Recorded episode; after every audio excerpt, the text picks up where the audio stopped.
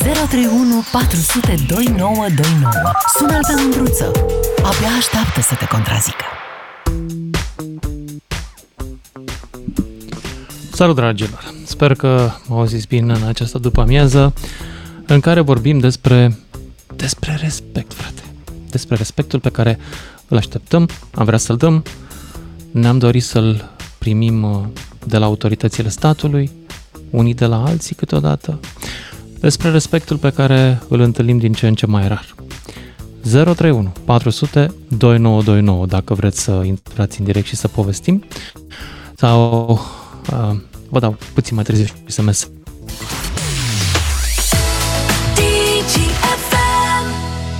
Salut, dragilor!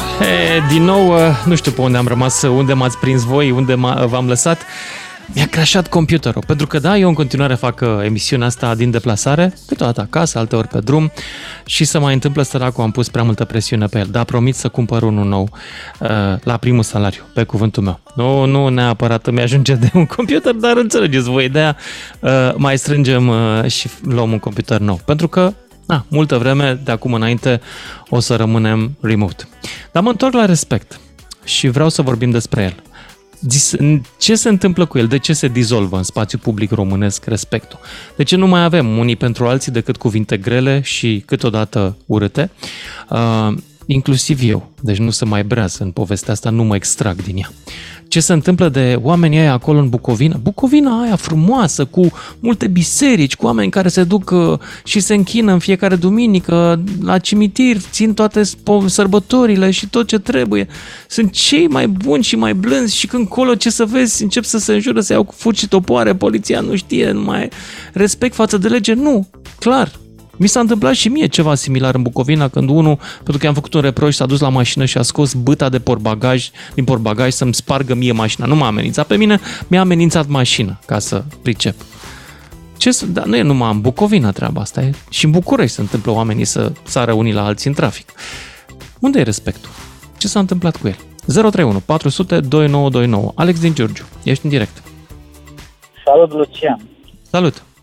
După părerea mea, problema referitoare la respect este cauzată de lipsa de educație, la modul general vorbit. Referitor la exemplele pe care le-ai dat de agresivitate sporită în trafic, de oameni care din una, două chestii imediat pun mâna pe ceva să sară la bătaie, aici problema ar fi referitoare la lipsa de severitatea legii, sau nu neapărat legea este ok, dar lipsa de aplicare ei până la capăt. Se dau amenzi. N-ai văzut ce timiditate, deci dacă nu ieșea scandal public cu oamenii ăștia acolo la Suceava, păi nu-i chemaseră într-o primă fază, găsiseră doar vreo 5, îi chemaseră la audier, ăia erau în spital, deci clar fapta prezintă pericol public, da? Erau la audieri. Mă dă-o încolo de treabă. Am o cunoștință care lucrează în cadrul unei primării la taxe și impozite. Îi vin lunar sute de amenzi, de zeci de mii de lei. Nimeni nu urmărește executarea acestor amenzi. Așa, dar făptuitorii practic nu resimt sancțiunea legii, că nu vine nimeni să-i execute silit, să le impună niște muncă în folosul comunității, să se gândească de 3 ori înainte să mai facă o faptă antisocial. Dar aici este problema. Din punctul meu de vedere. Dar am citit azi un interviu cu Cristi Dănilescu care spunea o chestie foarte interesantă în esență. Dom'le, noi tot dăm legi peste legi, dar problema este că oamenii nu mai respectă principii morale, că poate n-ar fi nevoie de legi împotriva corupției dacă oamenii pur și simplu nu ar fura. Aici intervine educația, iar lipsa de educație o combați doar cu sancțiune. Că atunci când se gândesc la o sancțiune, chiar dacă nu ești educat, parcă ai niște rezerve, dar când știi că nu ți se întâmplă nimic, că primești o amendă de 1000-2000 de lei și pe care nu o plătești niciodată, care e problema? N-am mai săvârșit încă o dată aceeași faptă. Văzând că nu se ia măsuri sau în spațiu public, vezi de atâtea cazuri care nu se întâmplă pur și simplu nimic cu oamenii care fac scandaluri în trafic sau sar la bătaie pur și simplu. Mai e și o altă fațetă a lipsei de respect. Omul fără educație care pretinde că se pricepe la toate și dă peste nasul lor care au educație. Am intrat de curând, îl știi pe Cristi Presură, fizicianul din Olanda, care face videouri de popularizare a științei?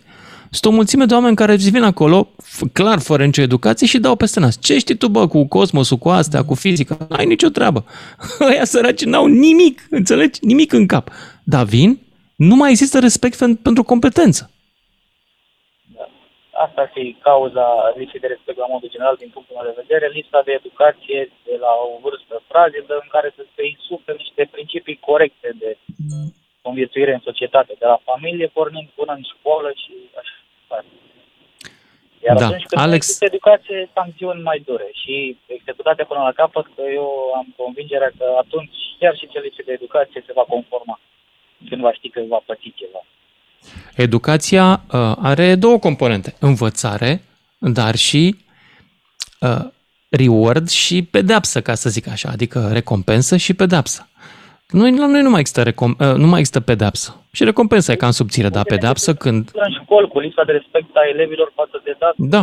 Iar e ceva, am 32 de ani, nu sunt foarte bătrân, dar în urmă cu ceva timp nu concetam așa ceva... să ignesc un profesor sau să nu ascult ce îmi spune un profesor. Dacă îmi suna părinții, eram pedepsit o lună întreagă dacă făceam ceva lipsit de respect. Acum a dispărut chestia asta și nu știu de ce. Potrone îndreptat, Alex, dar nu știu nici eu. Bine. Mulțumesc, Alex, din Giurgiu. Mergem la Mihai din București. Unde s-a dus naibii respectul? De ce îl pierdem în societatea noastră? Salut, Mihai. Eu am, cred că, o altfel de opinie. Cred că începe totul de la grădiniță. Am avut un impact cu fiul meu. Așa. Cu fiica mea acum, care e în grupa mică la grădiniță, în momentul când educatoarea i-a impus cumva, între ghilimele, să-i se zică pe nume. Eu cred că aici pleacă puțin... Și copilul n-a vrut? Nu că n-a vrut. Tuturor copiilor li s-a impus chestia asta. Mie nu-mi ziceți doamnă, mie îmi ziceți pe nume. Ok. Poate sunt de modă veche, poate eu cu părinții mei vorbesc cu dumneavoastră, poate în jurul meu văd copii care vorbesc cu părinții spunându-le pe nume. Da, știi care e chestia, Mihai? Eu cred că nu, respectul nu stă în felul în care te adresezi, ci ceea ce spui acelei persoane și felul în care o tratezi. Poți să spui... tu, doamna educatoare, și să o asculți. Poți să zici doamna educatoare și să nu o asculți. Ai dreptate, dar societatea din ziua de astăzi cred că te învață să nu ai respect. De un bătrân, cred că te Cine anume din societatea asta te învață să nu ai respect pentru ceilalți? Cred că și eu acum, în momentul de față, am o lipsă de respect față de tine, dacă aș sta față în față. De ce? Încă, eu nu o resimt. Vorbesc cu tine și mestec gumă. Mie mi se pare o lipsă de respect față de... Dacă aș fi față în față. Este că liniștit, e o formă de respect față de Wrigley's sau ce gumă mănânci tu acolo. Da, corect, dar nu, cred că trebuie să am respect față de omul din fața mea. Cred că trebuie să am respect de cei care sunt în jurul meu. N-aș putea să cataloghez acum o persoană cu lipsă de respect în care ea, persoana respectivă, stă cu capul plecat. Nu. Da. Nu, am întâlnit astăzi o situație. Pe de altă parte, știi că avem un standard al respectului care provine din textele de manele. Respectul este acela acordat banilor. Când te respectă dușmanii? Când ai bani și ai putere. Atât. N-ai bani și putere, la revedere. Nu, cred și îmi cer scuze pentru opinia mea. Cred că democrația aceasta a fost prost înțeleasă de foarte multă lume. Și de-aia am zis, societatea în care trăim acum. Vorbim de trafic. Ok, am luat traficul în piept acum din nordul capitalei până în sud. Vai de tine. Nu există.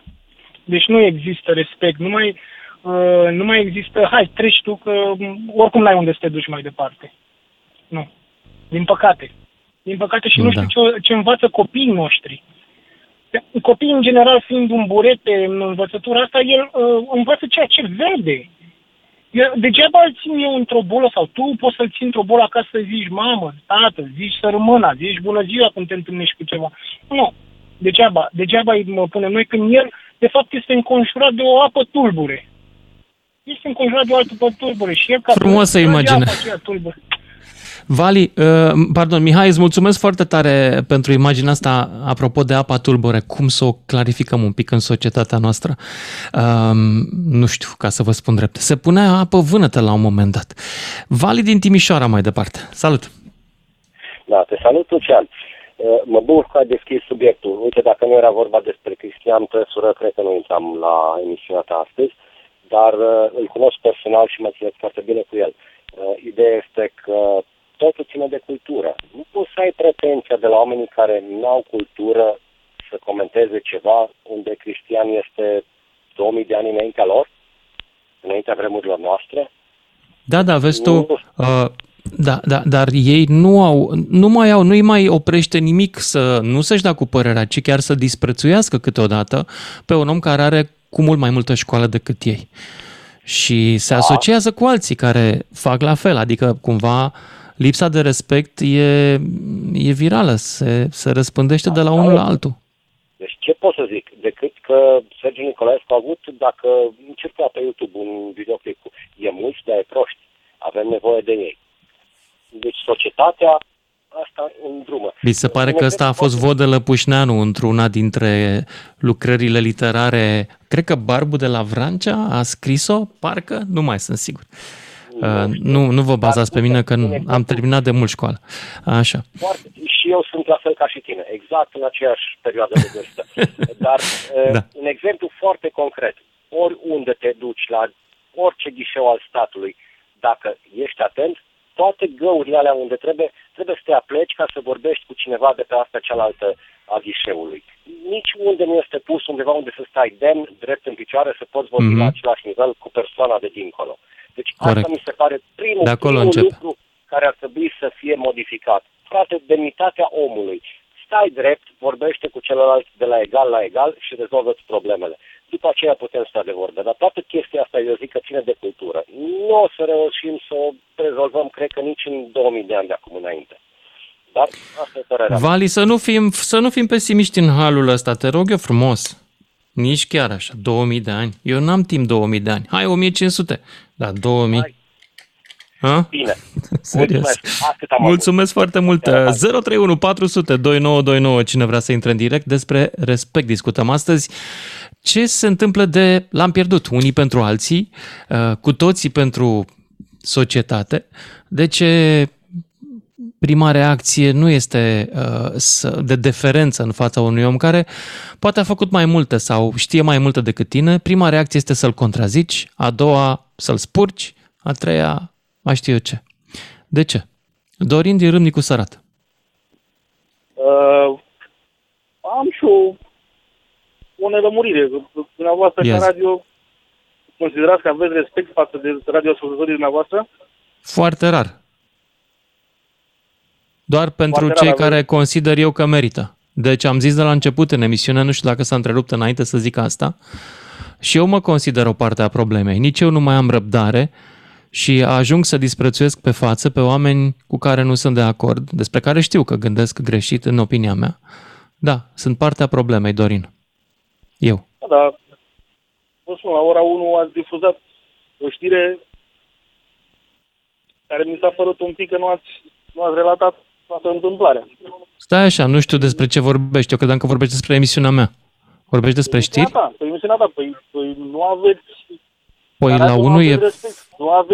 La 1 n-am avut emisiune astăzi, Dorin. Te referi la știri? La 1, da, la știrile mele astăzi, de astăzi.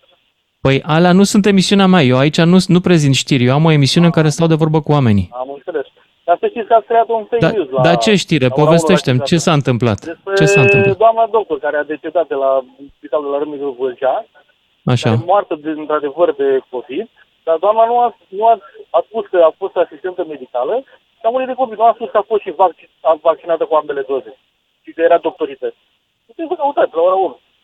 Și în acest moment consider că nu aveți respect față de radioascultătorii voștri. Da, da, iată, ai făcut tu precizarea asta. Nu știu dacă colegii mei aveau informația asta sau nu. Nu știu dacă e relevantă. Eu m-aș speria și mai tare dacă aș afla că oamenii și vaccinați se întâmplă să mai și moară. Adică... Pe bună, trebuie să fim atenți. Poți să dai, ai internetul disponibil și poți să faci o căutare, să vezi. Domnul director al spitalului, exact asta a spus. Mm-hmm. Avea ambele doze făcute, s-au speriat și ei. Da, sunt foarte puține cazuri de oameni care mor și cu vaccinul făcut, e adevărat. Asta înseamnă că nu trebuie să te mai vaccinezi? Nu. Înseamnă că trebuie să-ți iei absolut toate măsurile de prevedere, și mască, și vaccin, și tot. Tocmai pentru că boala asta e atât de periculoasă. Asta e concluzia pe care o trag eu. Tu ce concluzie tragi? Să renunțăm și la vaccin și la mască și să ne încredem în bunul Dumnezeu? Nu, asta nu. Dar suntem oameni și de ajuns omul este supremul pe acest pământ. Și în momentul când o singură persoană este insuflată o anumită substanță și a decedat, e de ajuns într-un minut de ajuns unul singur mort. Ca să nu mi-l fac. Deci tu nu-ți faci vaccinul că a murit cineva de COVID vaccinat? Nu, logic, nu? Nu, după mine nu e logic. E ca și cum mai spune... Dom'le... Hai să se întreb și altceva. Cine își asumă responsabilitatea financiară, juridică sau penală? Își asumă guvernul României o Dorine, știi care e chestia? Văd acum că repeți argumentele unor domni care în social media și-au făcut un obicei din a folosi epidemia asta ca să atace guvernul. Nu sunt prieten cu guvernul ăsta, nu mă interesează nici banii lui și nici persoana lui și nici nu-mi plac unii dintre oamenii de acolo. Dar când îi văd pe aia care îl atacă, ăia mi se par cu mult mai mizeri. Iartă-mă. Cum poți să spui... Cine să-și asume responsabilitatea pentru ce? Eu am o familie, am un copil, am o soție. În cazul că eu... Se întâmplă ceva după vaccin cu mine. Cine nu întreține familia? Nimeni nu îți întreține familia dacă se întâmplă ceva cu tine, nici după un accident de mașină, da? Nici după o boală gravă pe care nu o știi. N-are relevanță accidentul. Ba, are foarte multă relevanță. Știm însă, deci ceea ce presupuneți voi, acești oameni care luptați cu vaccinul, este că el este făcut cu rea voință. Ori el este făcut de niște oameni de știință pe care nu îi respectați, deși nu ați învățat nimic cât au învățat ei, nici 5%, nu îi respectați, deși ei fac cât au putut ei. Nu sunt perfecți, nici vaccinul nu e perfect, dar au făcut tot ce pot ca să ajute pe ceilalți oameni. Și când văd că se scuipă pe chestia asta, mie mi se pare extrem de deprimant. De ce nu se asumă responsabilitatea lor ca oameni de știință? Deci tu nu asculti ce vorbesc, tu repeți așa, ca de ce nu-și asumă responsabilitatea. Responsabilitatea lor era să facă un vaccin. Nu întotdeauna ți ies lucrurile perfect. Absolut toate medicamentele au efecte secundare. Sunt riscuri, da. Sunt mai mici decât boala? Probabil că da. Sau mai bine zis, sigur că da. Adică pentru ei, adică dacă ne vaccinăm... Sunt 7 miliarde și mor 700 de milioane, nu are nicio relevanță. 700 de milioane din 7 miliarde de nimic atat. Am înțeles gândirea voastră. Ok, bine, la revedere. La revedere, domnul Dorin. Ne auzim după și jumătate. Lucian Mândruță e la DGFM pentru un final de zi așa cum vrea el să ai. Salut, dragilor! Despre respect vorbim astăzi, despre respectul față de ceilalți, despre respectul față de autoritate, vezi bătaia de la Suceava, despre respectul față de știință, vezi ce se întâmplă atunci când vii cu informații corecte din punct de vedere științific în social media și sar toți ignoranții să se simtă și ei bine că pot să scuipe pe informație, aia pe care ei nu au, despre respectul pe care ar trebui să-l acordăm celor din jurul nostru, mai năcăjiți, mai săraci, când treci cu mașina de 100.000 pe lângă Loganul de 10.000, păi nu te bagi în față, pentru că nu ai de ce să-l respecti. Are mașină mai ieftină ca tine. Și mai ieftin înseamnă că n-ai de ce să-i acorzi, cum să spun, deferența ta. Despre asta vreau să vorbim. Unde a dispărut respectul? Îl putem aduce înapoi? Care sunt metodele? 031 400 2929. Micaela, după care Daniel din Anglia. Bună, Micaela! Bună, Lucian! Bună! După părerea mea, dacă nu există respect de sine și asta ține de educație, nu îl respect nici pe cel de lângă tine. Wow, și ăștia se respectă foarte mult. Cei care îi disprețuiesc pe alții, să știi că de sine au un respect enorm. Numai uită-te la proprietățile lor, la mașini și la case. Se respectă mult de tot. Nu cred că nu au respect față de ei. Nu cred că ai respect de sine atâta timp cât nu ai o pregătire, nu ai niște studii. Deci și astea contribuie la respectul de sine. Aici te contrazic, să știi că un om de la țară simplu de tot cu 2 clase poate să aibă mai mult respect decât, nu știu, ăla care a făcut colegiul de apărare, ca să zic așa, și a ajuns ministrul la un moment dat. Deci a mai fost unul, mai era și general. De sine dacă te mulțumești cu puțin. Deci nu poți să ai respect de sine dacă te mulțumești cu puțin, dacă n-ai avut ambiții, poate n-ai avut posibilități, atunci înțelegi. Dar cei care au avut posibilități și nu au o educație, nu au o pregătire, nu au mai multe clase, înseamnă că au avut o stimă de sine scăzută. Micaela, după teoria ta, călugării care nu se mulțumesc cu aproape nimic n-ar trebui să aibă respect de sine? Eu cred că au. Păi da, eu nu m-am referit la partea materială. Deci mie nu mi se pare că dacă ai strâns o sumă mare de bani, trebuie să te respecte cei din jur. Nici eu nu cred asta, evident. În educația, eu enumeram situațiile pe care le întâlnim în jur.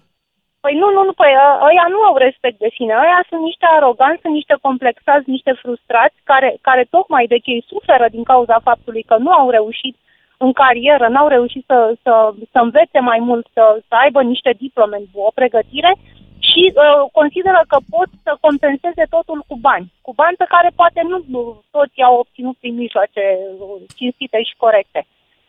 Și ce voiam să mai spun, poți să-ți dai seama de lipsa de stima de sine scăzută uitându-te la un om și cum arată el așa, că e netuns, că are cârlionții cam mari, cămașa scoasă din pantalon. Să nu vorbim urât de domnul Nicușor, te rog frumos. Până la Nicușor. Păi nu, dar n-am pronunțat niciun nume. Da? Deci nu poți să aștepți ca un astfel om să te respecte dacă el nu are respect. Micaela, ai niște standardele lui Lucian. Foarte înalte ai standardele, Micaela, de la bărbații ăștia din jurul tău.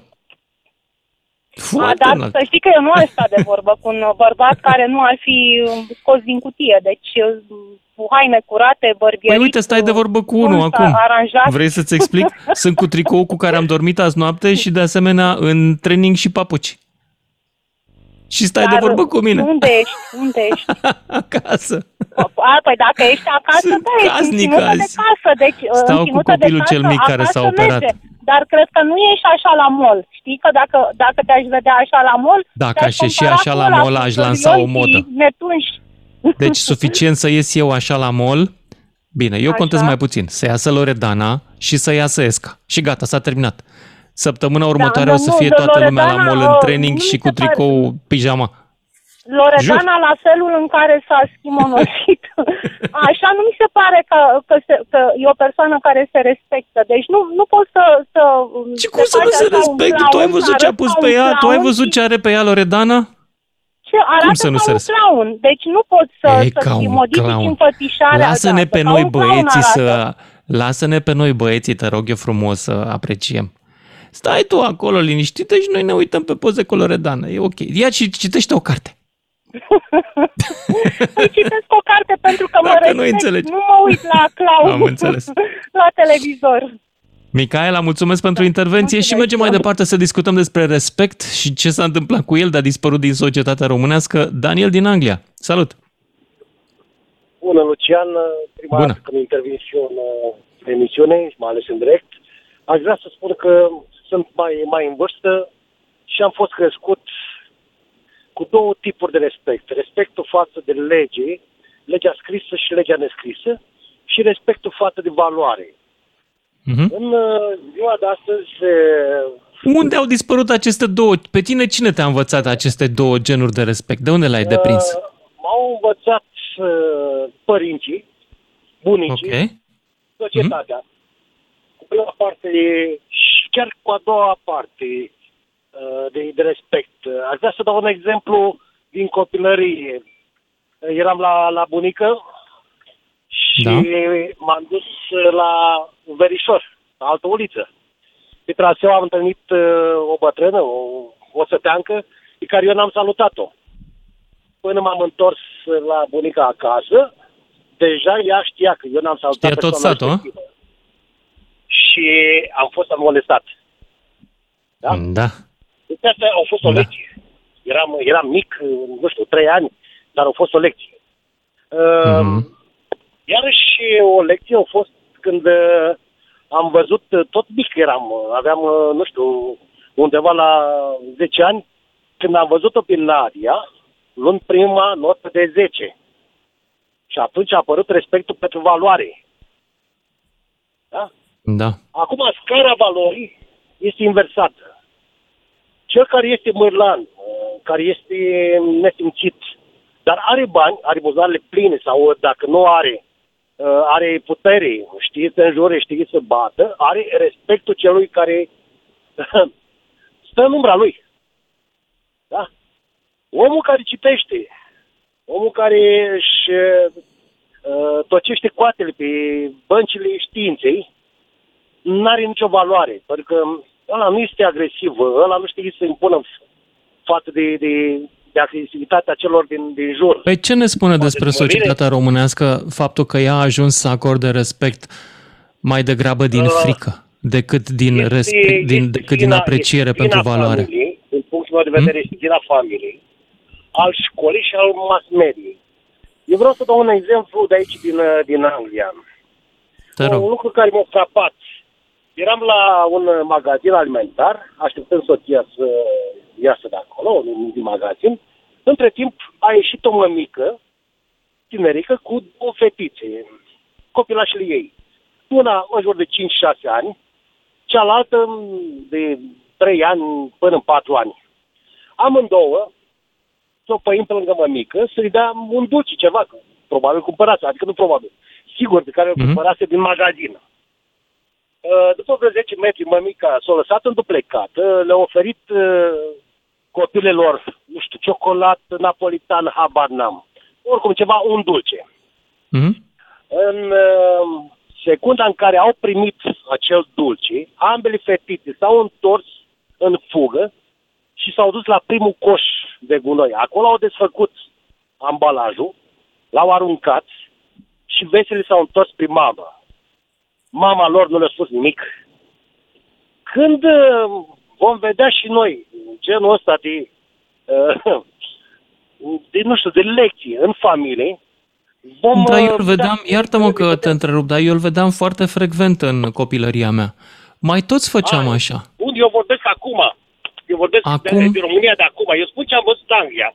Acum oamenii de obicei consumă în mașină, deci sunt în mașină cu lucrurile alea și se foarte, foarte des se întâmplă să arunce pe geamul mașinii pentru că le e lene să se oprească, să arunce la un coș. Eu am vrut să subliniez altceva, faptul că educația pornește din familie, pentru că acele copii nu au fost la școală, eventual cea mare la o grupă pregătitoare, la grădiniță, ceva, dar cea mică cu siguranță nu. Și atunci, asta vreau să subliniez. Dacă familia nu-și educă copilul în scara valorii juste, nu avem nicio șansă ca noi să revenim la ceea ce presupune o societate normală, cu valori normale. Daniel, mulțumesc pentru intervenția ta și mergem acum la Victor din Norvegia. Salut, Victor! Salut, Lucian! Salut, ia zi! Părerea mea este că e un cumul de factori, între care cel mai mare are statul. Statul nostru mimează că face ceea ce ar trebui să facă. Politicienii sunt exact oglinda societății noastre, că ne place sau nu. Dacă oamenii... Dar eu nu vorbesc despre politicieni aici. Lipsa de respect acolo, nu e o chestie pe care o să facă politicienii. Ba, eu cred că dacă legile s-ar respecta și n-ar fi corupție, n-ar fi sinecuri, n-ar fi etc. Oamenii se pot corija. Prin Occident, dacă încalci o regulă de bun simț, te cam ustură. Am depășit cu 7 km sau cu 17 km viteza, am luat 560 de euro amendă. Păi crezi că vreodată mai depășești? Și nu numai că i-am luat. Auzi? Dar aia să te întreb o chestie, Victor, stai puțin. Amenda aia în Norvegia, poți să o contești, să te duci la tribunal și să-ți dai cu părerea că... Bineînțeles. În câte cazuri anulează tribunalul? Nu știu asta.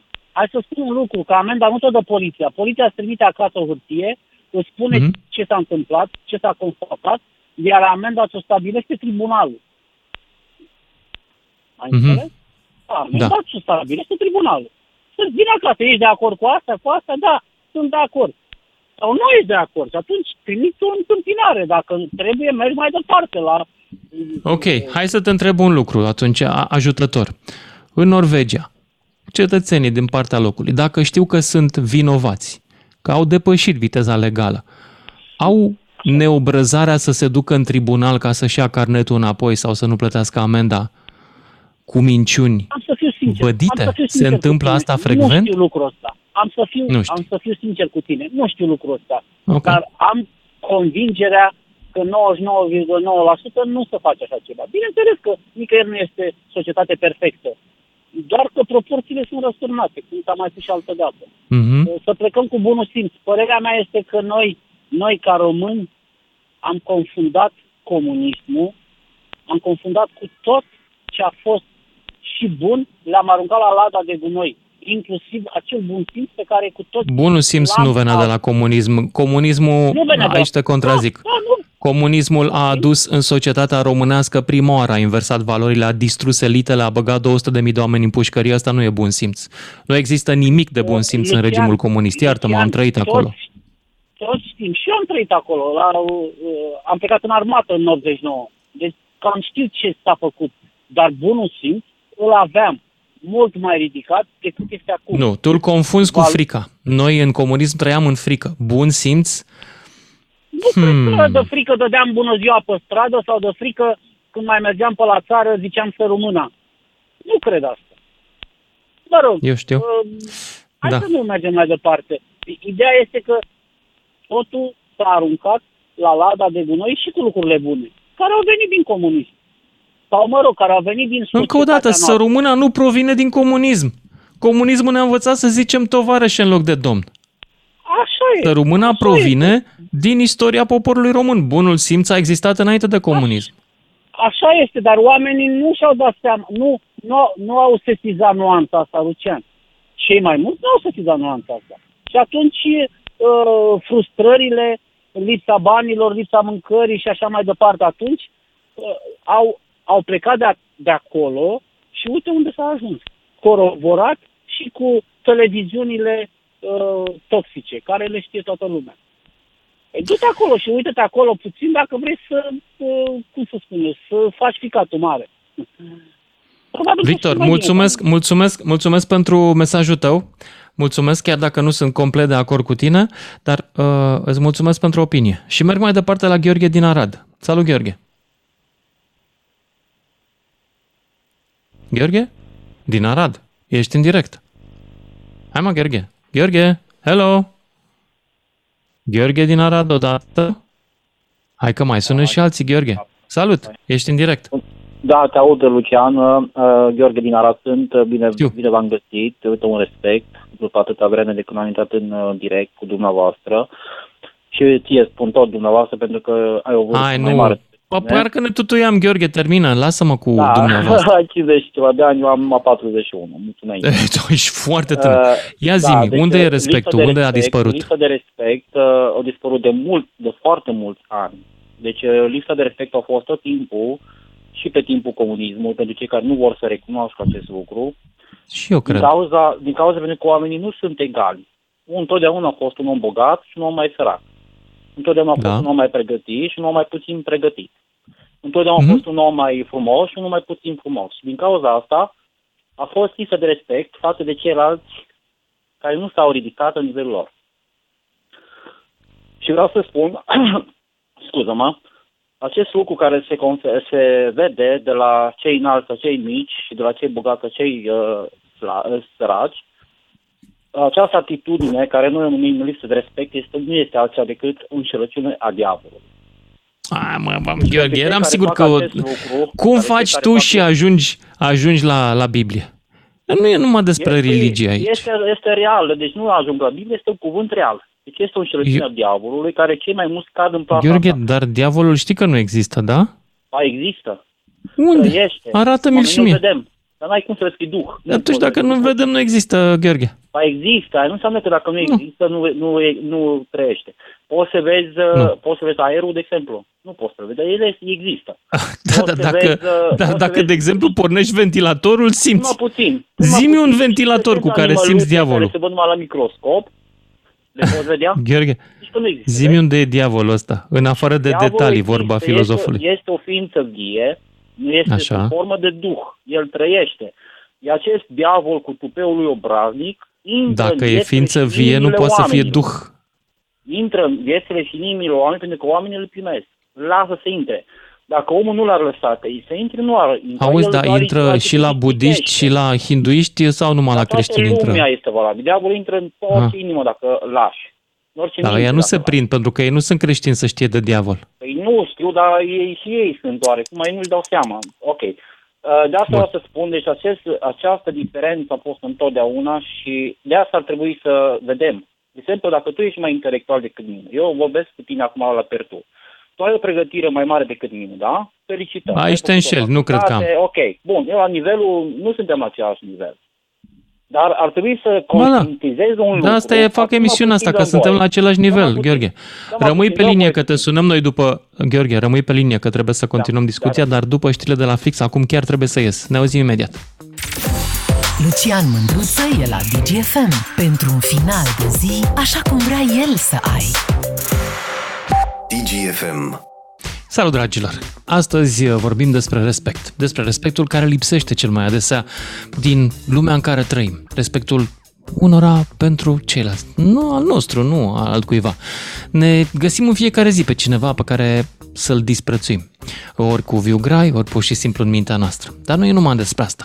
Am ajuns să disprețuim legea și, deși o disprețuim și nu suntem de acord cu ea, nu ne apucăm să milităm ca ea să fie schimbată. Nu, pur și simplu o încălcăm, adică nu o respectăm. Nu toate legile, alea foarte mulți dintre noi a circulației, ce să mai vorbim. Ne-am pierdut și respectul față de discuția civilizată între oameni. Uite, mă gândeam la asta când am văzut bătaia pe care au luat-o doi jurnaliști și un activist de mediu undeva în Bucovina de la oameni pe care îi acuzau că taie lemne ilegal. Tăiau sau nu tăiau, nu are nicio importanță. I-au bătut ei pe oameni? Nu, dar oamenii au sărit la bătaie pentru că așa au considerat ei că trebuie să-și facă datoria, faptul că trebuie să-și facă dreptate. Faptul că le-au tras-o în halul ăla, mi-arată mie, după părerea mea, că în zona aia, cel puțin, în far west-ul nostru, wild north-ul nostru, nu există respect față de lege. Oamenilor nu era teamă că vine poliția și le face ceva. Erau pe tarlaua lor. Despre asta vreau să vorbim. Despre faptul că ne pierdem respectul. Unde e și cum să-l recâștigăm? În primul rând, respectul unora față de ceilalți. Și da, și eu sunt partea problemei, ca să vă scutesc de pofta de a intra și a spune, băi, nici tu nu-ți respecti ascultătorii câteodată. Da, așa e. Și credeți că eu sunt mai breaz? 031 400 2929. Dani din Oradea. Salut! Salut, Lucian. Cred că toată treaba asta pornește din educația pe care se dau părinții și totodată lipsa educației pe care o primim la școală de mici copii în care nu punctăm de niciun fel pe așa ceva. Nu există o oră în care elevii și copiii să învețe ce înseamnă respectul, ce înseamnă respectul pentru ceilalți, pentru societate și pentru toți. Și într-o societate în care influencerii și toată lumea se uită la ceilalți și vezi cum X are, telefoane de 1000 de euro, haine scumpe și așa, și ni se implementează, de către părinți se implementează mentalitatea asta că tu ești mai bun decât ceilalți. Deci dăm respect pentru lucrurile greșite, în loc să-l dăm pentru educație și efort personal, îl dăm pentru ce are ăla, în casă, pe el, în mașină, pe mașină. Exact, și mai puțin ce are în cap și cu ce informații și se evolueze. Până când în sistemul de învățământ nu se va schimba ceva și se va face o reformă reală de care vorbim de ani de zile, va fi foarte greu să avem respect, atâta timp cât când vedem că cu șmecherie se poate și cu muncă se poate mai puțin, în mintea unora, e complicat, e foarte complicat să avem o societate în care să ne aruncăm pe jos, în care să reușim să ajutăm un om în vârstă dacă trebuie să cară plase pe scări în sus și să ne dăm seama că facem parte dintr-o societate și trebuie să ne respectăm și să ne ajutăm. Dar la noi, din păcate, și nu vorbesc aici strict de România, cred că e o treabă mai balcanică toată treaba asta și o trauma comunismului în care n-am avut și brusc am ajuns să avem anumite lucruri și acum trebuie să ne lăudăm cu ele. Și de aici pleacă cumva. Mai e și problema asta că oamenii care nu meritau au ajuns să aibă mai mult decât ceilalți. Exact, pentru că după ce se mai s-a cam furat. Eu n-am prins comunismul din 95 și nu l-am prins, dar m-am documentat. N-ai pierdut nimic, să știi. Da, știu. Orice ți-ar zice moșii și babele, n-ai pierdut nimic. Și să mă ierte moșii și babele că folosesc acest termen. Da. Chiar știu că n-am pierdut absolut nimic, pentru că am citit și am văzut o grămadă de documentare în ceea ce înseamnă comunismul și nu pot să înțeleg cum unii oameni intră în direct și spun că respectul vine din comunism. Nu, în comunism nu exista respect. Din ce am citit, nu vorbesc. Exista o anumită frică, exista, exista și un anumit bun simț, dar el nu venea din comunism, venea de dinainte de comunism. Da, venea din perioada interbelică, unde chiar aveam o societate. Chiar mai de demult. Da, poate chiar și mai de demult și e trist că încă unele lucruri sunt oameni care asociază comunismul cu respectul și cu moralitatea. Nu, acolo nu puteam să zicem absolut nimic, pentru că eram puși la zi, aveam dreptul la liberă exprimare. Acum o avem, dar mulți dintre noi facem total altceva față de ce ar trebui să facem. În loc să evoluăm de la zi la zi și aici cred că, din nou, revin la ideea principală de unde văd eu problema. În școală nu avem o educație, nu ți se impune respect. Îți dau un exemplu din perioada în când eram eu în liceu. Am avut o discuție cu profesoara de logică în care spunea că fără Dumnezeu nu poți să fii om bun. Eu sunt agnostic, ateu, și am contrazis. Am spus, vă dau exemple, sunt atâția oameni care fac ceva pentru societate, care de-a lungul timpului au declarat public că sunt atei. Doamna profesoară de logică a rămas cu materia la anul 1600, înainte de Kant. Da, exact. E primul care a demonstrat cu argumente raționale și logice că poate exista morală și fără credință, după un principiu foarte simplu, pe care noi îl avem și sub formă de proverb. Ce ție nu-ți place, altuia nu-i face. Exact. Karma. Singura chestie, de exemplu, în care eu pot să spun că de o parte religioasă mă ghidez după legile karmei și după care în spate și o chestie demonstrată științific într-o oarecare măsură, că o piatră aruncată în vid se întoarce de punctul din care a plecat cu exact aceeași forță. Atâta timp cât o profesoară de logică vine și îți influențează și îți induce ideea asta că fără religie nu se poate, cred că avem mare probleme. Și n-am terminat liceul acum 30 de ani, am terminat liceul acum 7-8 ani. Și cu siguranță mentalitatea asta încă se regăsește în majoritatea școlilor și mai ales în orașele mici și la țară. Acolo astfel de idei în care copilul nu învață de respect, învață de frică. Pentru că biserica, acum o zic pe aia dreaptă, îți dă o stare de frică, adică nu fă aia că te bate Dumnezeu. Mi se pare greșit, din nou, și plecăm cu premise... Dar eu cred că nici frică nu mai este, nu mai există așa ceva. Cel puțin corect. Constat la mine la țară. Nu cred că mai există vreun copil să-i fie frică de ceva. Pe de o parte e bine, că nu e bine să trăiești în frică, pe de altă parte asta vine și cu un pic de lipsă de respect. Vine cu o lipsă de respect, dar, de exemplu, țările nordice, în care preponderent populația este atee sau agnostică sau așa, nu cred că acolo nu există respect. Acolo există respect mai mare decât avem noi niciodată. Și de unde vine respectul ăla? Nu e mai multă infracționalitate în țările alea în care există mai mult ateism. Din contră. Exact.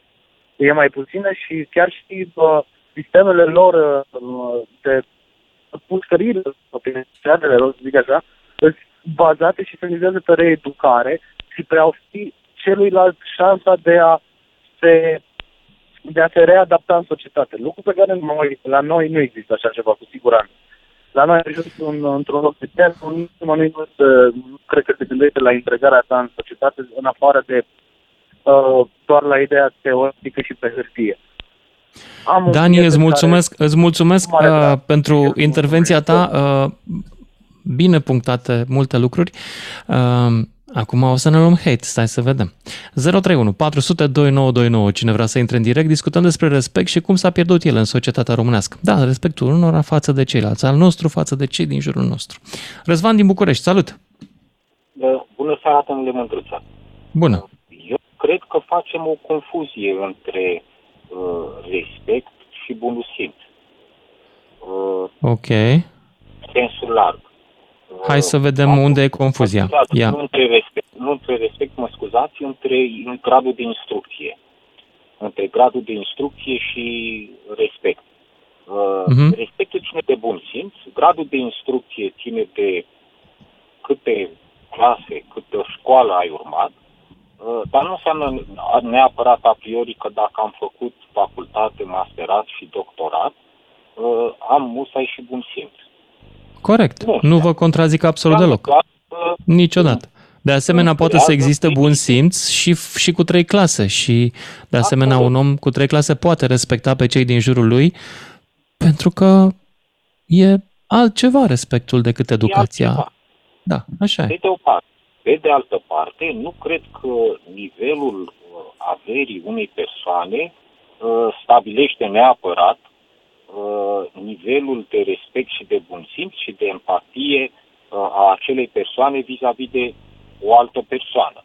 Nici eu nu cred, dar am observat, și poate aici sunt și frustrările noastre ale săracilor, am observat că sunt destui bogați, cam aroganți. Da, e adevărat.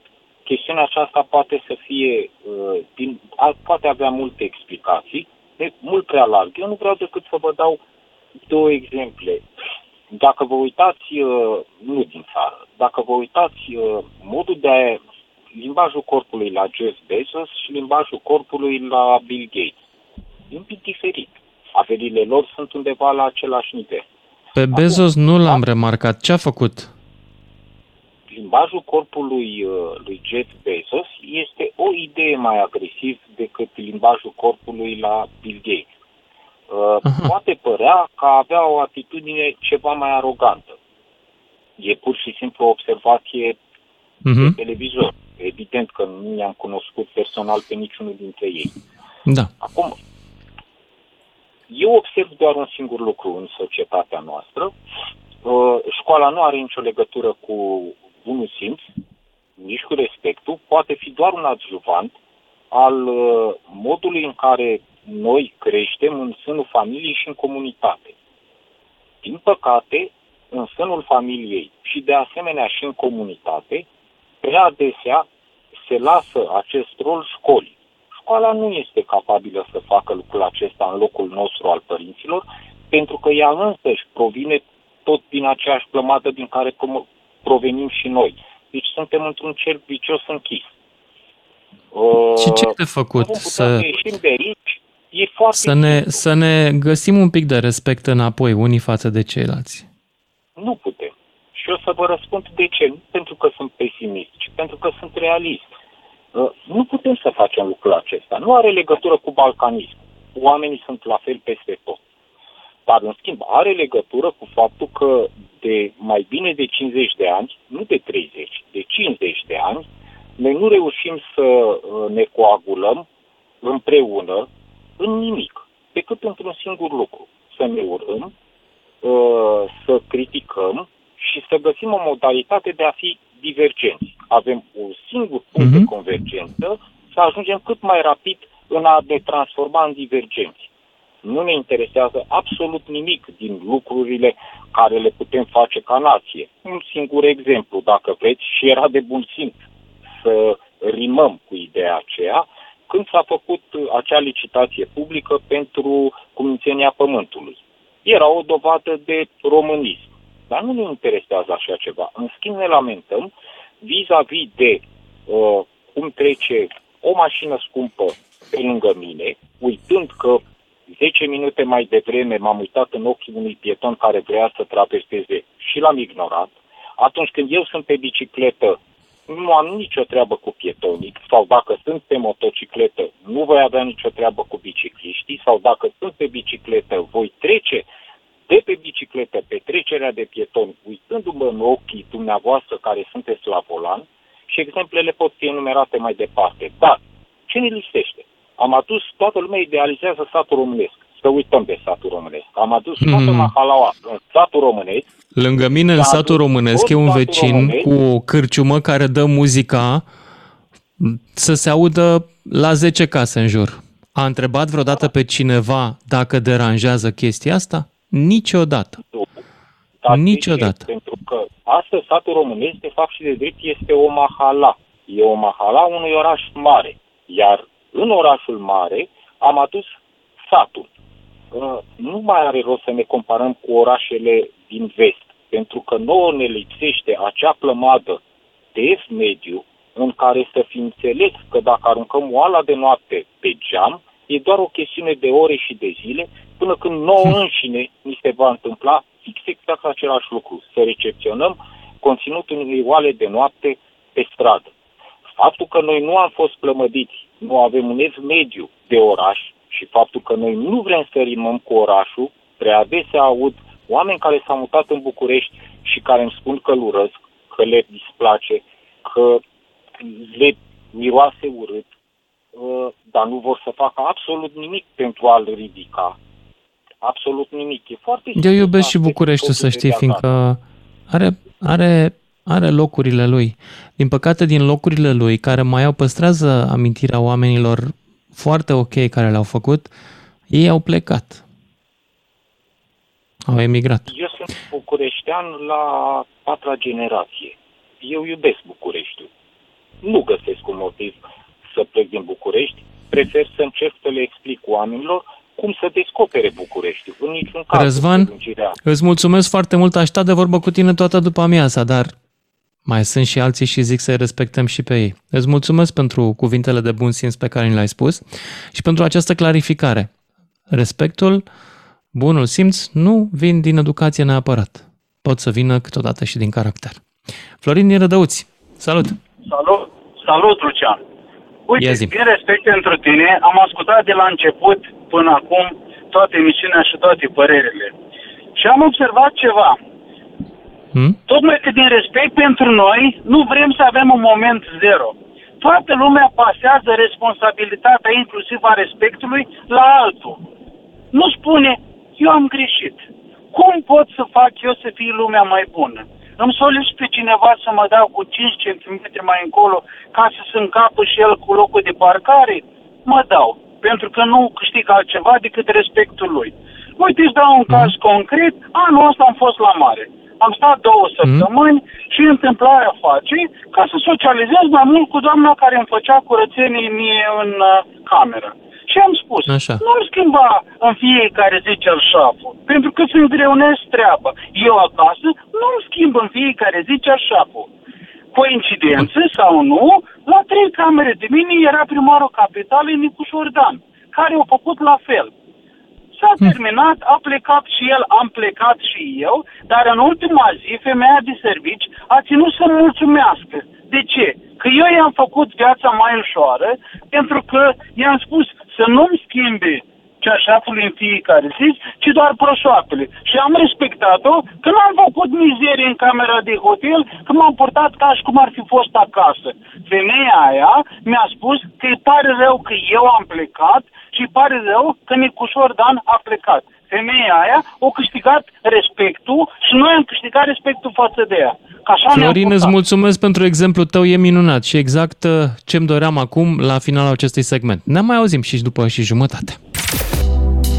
Ajungi la Starea de Bine după ce Lucian Mândruță vorbește cu tine la DGFM. În seara asta chiar nu e exclus, pentru că discutăm despre respect pe care îl dăm celorlalți și pe care îl primim. Și din ce în ce mai puțin. Și ăla pe care îl dăm și ăla pe care îl primim.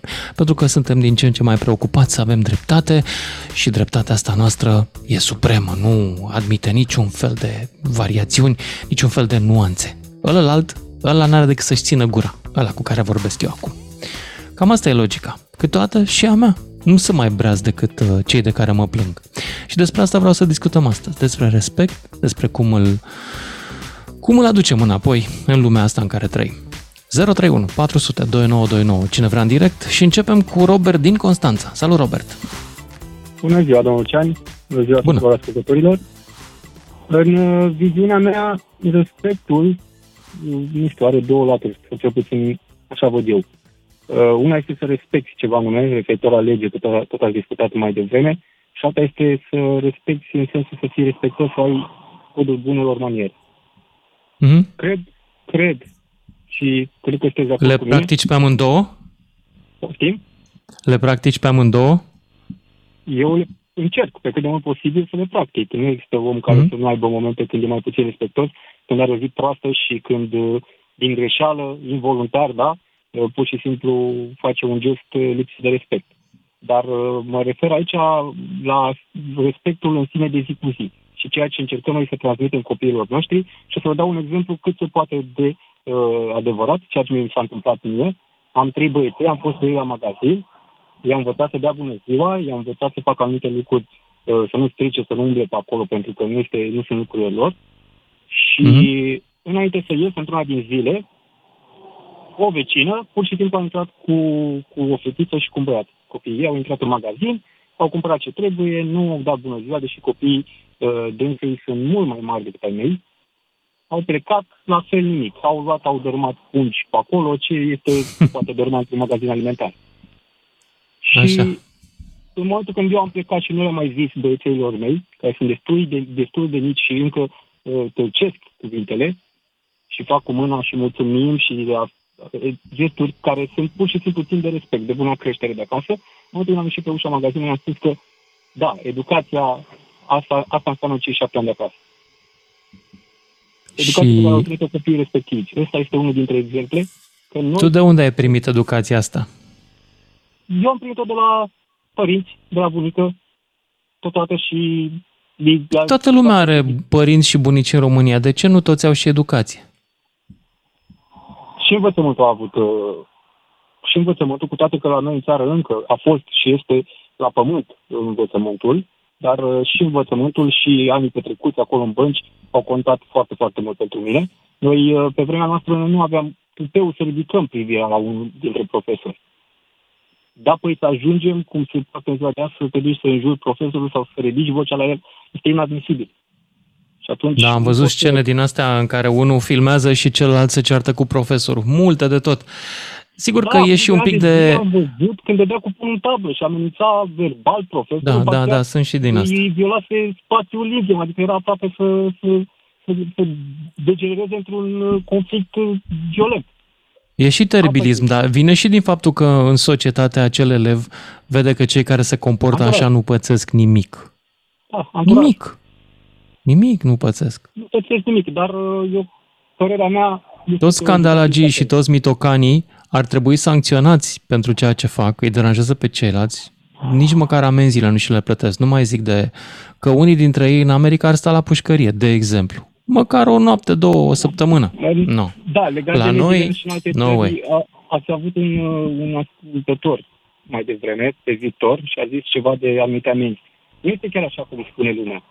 Nu am umblat foarte mult prin țări, dar am văzut anumite lucruri. De exemplu, în Germania am auzit că o amendă este absolut exorbitantă, adică este foarte, foarte mare. O amendă în trafic, mă refer. Și atunci nu putem să spunem că ei sunt civilizați sau că ei... Și se plătește, nu e ca la noi, o contești, exact. Mai stai un pic, nu te mai găsește... Da, eu am văzut așa bolit tras pe dreapta, bolit de... n-are rost să zic așa ce mașină era, foarte, foarte scumpă, trase pe dreapta în fața mea, care a trecut pe lângă mine, nu cred că avea mai puțin de 140-150 de ori. A fost tras pe dreapta și în 2 secunde a și plecat. Despre ce vorbim? Da. Era important. Era om important. Era om important. Mulțumesc. Cine știe ce a mai pus pe lângă salon, ca să o dăm în românești. Dar, repet, eu prefer să cred că polițistul era frică decât că era corupt. Și îmi pare rău că e frică. Aș vrea să nu fie nici frică și nici să nu fie corupt. Așa îmi doresc. Da. Cu toții ne dorim acest lucru, dar nu trebuie să catalogăm ca țara noastră este una foarte, foarte jos, că suntem total lipsiți de respect și că nu respectăm. Nu, sunt și alte țări lipsiți în care respectul se cam ne evaporă așa. E adevărat. Asta cu asta m-am să închei, ca să nu mai rețin foarte mult. În Germania sunt amenzi foarte, foarte mari și acolo nu-și permit oarecum sunt constrânși. Adică una este să arunci un gunoi pe jos și e o amendă de nu știu cât, la noi este cu totul și totul altceva. Sunt mai mult asigur că sunt foarte mulți turiști străini care vin la noi în țară și pur și simplu fac absolut ce vor. Deci, nu i-am găsit, eu am întâlnit mai mult turiști civilizați, dar probabil că nu mă duc prin centru vechi la Beții. Robert, îți mulțumesc pentru intervenția ta și mai departe la Daniel din Satul Mare mergem, din Baia Mare, pardon. Salut, Daniel! Salut, Lucian! Salut! Ia zi, de ce dispare respectul din societatea noastră? Unde? Ce-am făcut? L-am mâncat? L-am mâncat șoșoacă? Ce s-a întâmplat? Din multe motive. Eu sunt prima dată când intru în legătură cu tine și asta în contextul în care te ascult foarte des și am avut multe momente când chiar vreau să intru să mă cert în ghilimele cu tine, pentru că știu că îți place și ție și cu toate că ești agnostic, bine zic, da? Mhm. Și eu sunt creștin, să știi că te respect foarte mult pentru ceea ce ești tu. Nu pentru ceea ce tu crezi, nu pentru ceea ce tu faci. Ceea ce crede un om e dreptul lui, dar în același timp celălalt are dreptul să-l conteste. Eu mă bat pentru asta. Să putem contesta ceea ce cred ceilalți, chiar dacă lor nu le convine. Da, dar asta nu este, cum să spun, nu este tiparul omului respectiv. În momentul în care eu mă leg de ceea ce tu crezi sau nu crezi, în momentul respectiv, dau dovadă că nu am respect față de tine. Eu, în ceea ce mă privește.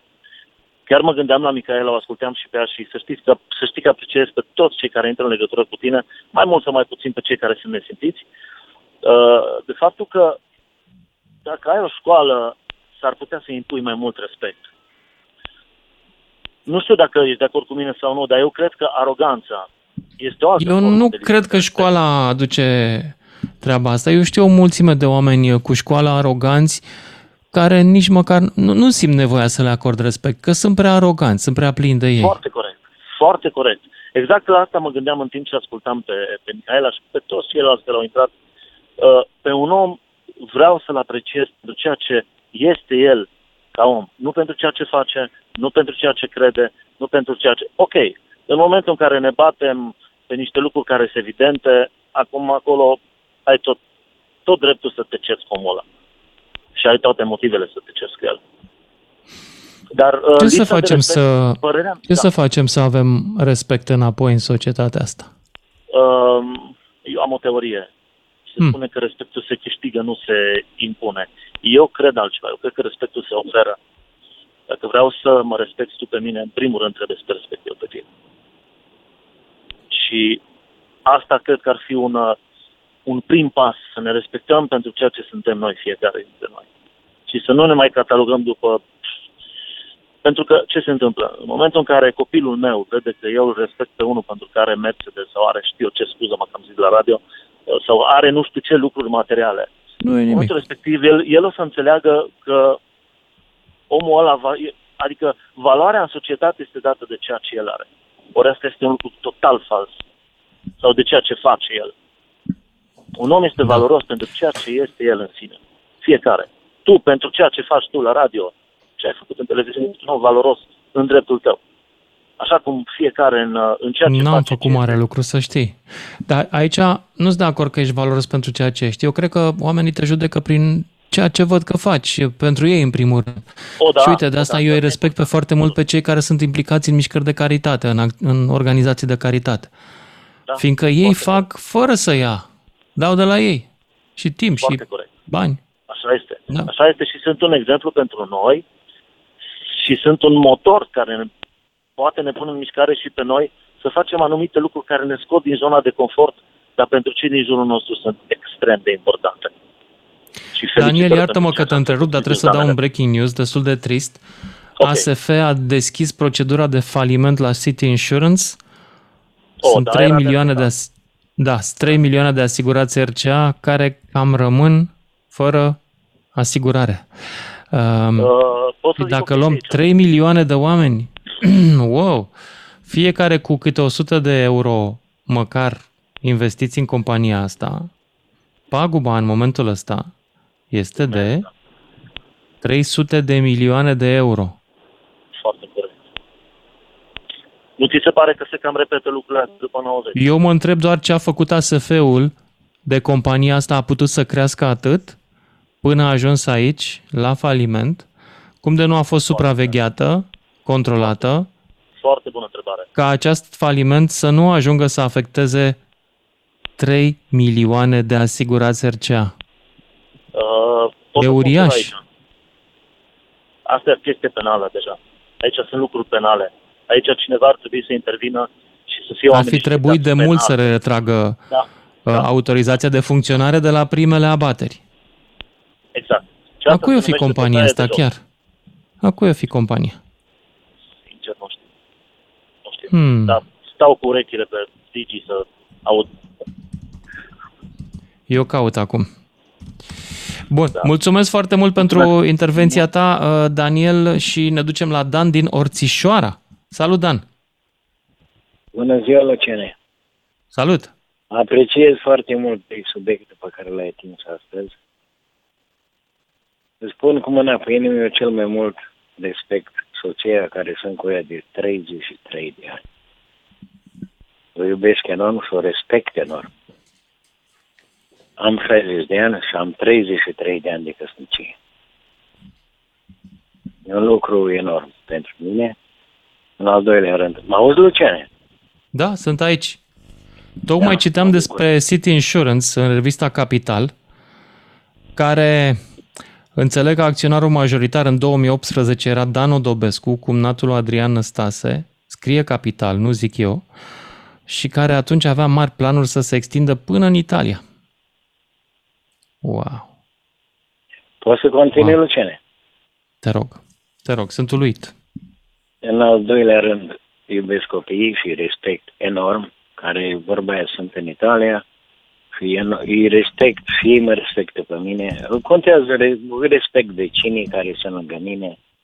Luciane, ce-mi pare enorm de rău, este că sunt mulți copii care trec pe stradă și nici nu te mai salută, nici nu te mai bagă în seamă, nici nu mai zic bună ziua. Joacă fotbal cu mingea și nu te mai bagă în seamă. Aia mă doare pe mine, Luciane. Nu te mai respectă, nu trec cu bicicla, nici nu zic nimic, eu zic bună ziua, ei mă bagă în seamă. De ce nu te mai respectă? Ce se întâmplă? În general, Luciane, copiii, la sat, stau într-un sat, în fine. Dar nu mai zic nimic, nu mă înjură, nu mă arată semne, obscene, și se bat, se ceartă, dar nu te mai salută. Adică trec cu bicicla în vremurile bune, vorbesc eu. Nu. Te saluta lumea, frate, te bătea părinții, dacă nu salutai bătrânii de pe stradă. Părinții acestor copii erau oameni ok? De ce n-au reușit să educe? Da, Luciane, jucau fotbal pe stradă. E copii de 9-10 ani, Mm-hmm. Nu te mai salută, frate, nu mai zic nimic, nu mai respect, nu mai au respect. Te urci în autobuz, m-am urcat dimineața, de exemplu, m-am dus până la Timișoara, te vede că ai 60 de ani, te vede că ești mai în vârstă, alea, nu te bagă în seamă, vorbește la telefon, nu se ridică de pe scaun, nu-ți mai acordă respect, nu-ți mai acordă atenție, Luciane. A dispărut respectul, a dispărut atenția. De ce? Asta te întreb, de ce? Păi, nu știu, asta spun eu ție, Luciane, spun eu ție. Îmi spui, da, oare și de ce? Emisiune într-o zi, eu știu. Nu cred că faci cu emisiune respect. Nu. În contra. Nu, eu ți-am zis numai părerea mea. Tocani consideră că ești fraier, că te plângi. Mă doare inima, spun cu mâna pe inimă. Mă doare inima. Da. Eu respect soția, respect vecinii, respect copiii. Nu. La lucru, bineînțeles, sunt șoferi, sunt la o firmă de pază și trec unii șoferi de 20 de ani, vine cu camionul, eu sunt de pază la o firmă, ridic bariera, mă înjură că de ce, el are 20 de ani, am 60, Luciane. Înțelegi ce zic? Înțeleg. Deci și îți mulțumesc, pentru... Luciane. Da. De ce? N-am idee. O să-mi spui tu. Încercam să aflu azi ce s-a întâmplat. Ei te înjură și ridic, folosesc cum e de obține, cum folosesc aia. Înțelegi ce zic? Mm-hmm. No, e o chestie penibilă care nu zic, nu vreau să zic la radio. Bine, Luciane. Bine, Dan. Dan din Orțișoara, mulțumesc pentru intervenția ta, trebuie să mă opresc aici. Mulțumesc mult pentru intervenție, Dane. Iartă-mă că te întrup. Cum spuneam puțin mai devreme, vestea serii, apropo de respect, este falimentul,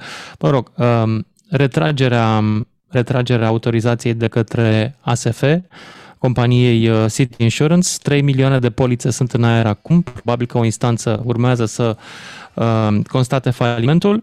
Și ce am făcut eu în timp ce oamenii vorbeau despre respect aici? Am dat un search să văd patroni, pe cuvintele cheie patroni City Insurance. Și am citit în 2018 acționarul majoritar al firmei era domnul Dan Odobescu, cumnatul Adrian Năstase.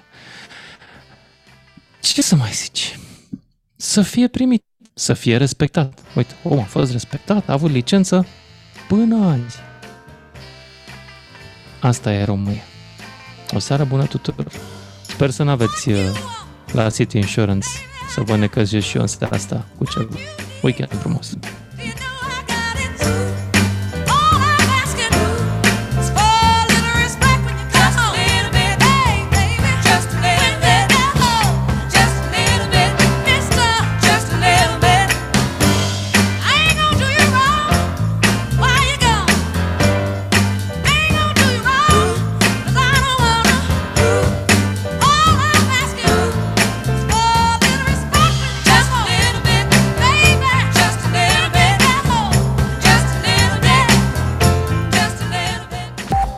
FM